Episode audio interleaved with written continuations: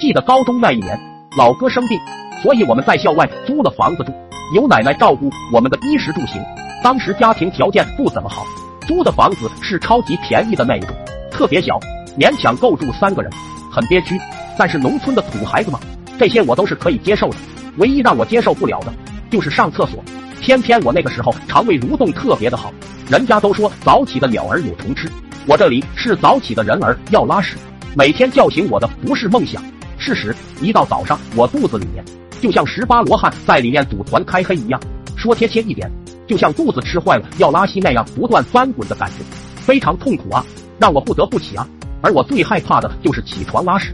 租的这房子的确有一个厕所，可却是千里迢迢，说是跋山涉水也不为过。去往厕所的道路上，还要时刻警惕，一不小心就会踩着地上的地雷。我恨呀，我恼火呀！附近的人太坑了，他们拉屎为什么要堵住别人去拉屎的道路啊？把自己的屎拉在别人去拉屎的路上，让别人无处可拉吗？那天我只是稍微的没注意，我的裤脚就被沾上了一抹黄。可笑的是，我压根不知道，这块黄就跟着我在学校溜达了一天。想起同学们的眼神，我真的是羞愧难当，让我本来还没建立起来的人设。彻彻底底完全崩塌，我气啊！正所谓逼入绝境才有希望。那天我又准时被憋醒，望着窗外的大雨，我懊恼不已。我能想象到那一条到处地雷的路，被雨水滴得四处飞溅，黄水到处流的场景。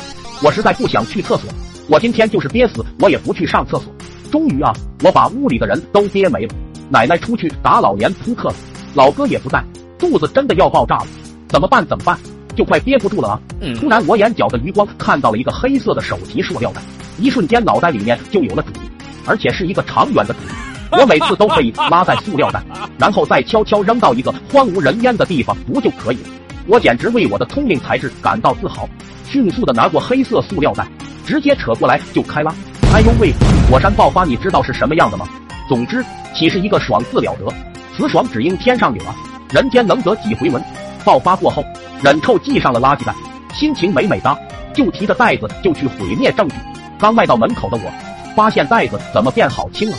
众里寻他千百度，蓦然回首，那竟然满屋的地上都是翔，那画面太美啊！我不敢看，袋子漏了，袋子竟然漏了，呆立当场。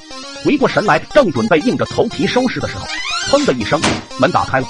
下一秒，奶奶满脸疑问，不可置信的呆了好久好久。别问我最后怎么了，那画面我不敢回想。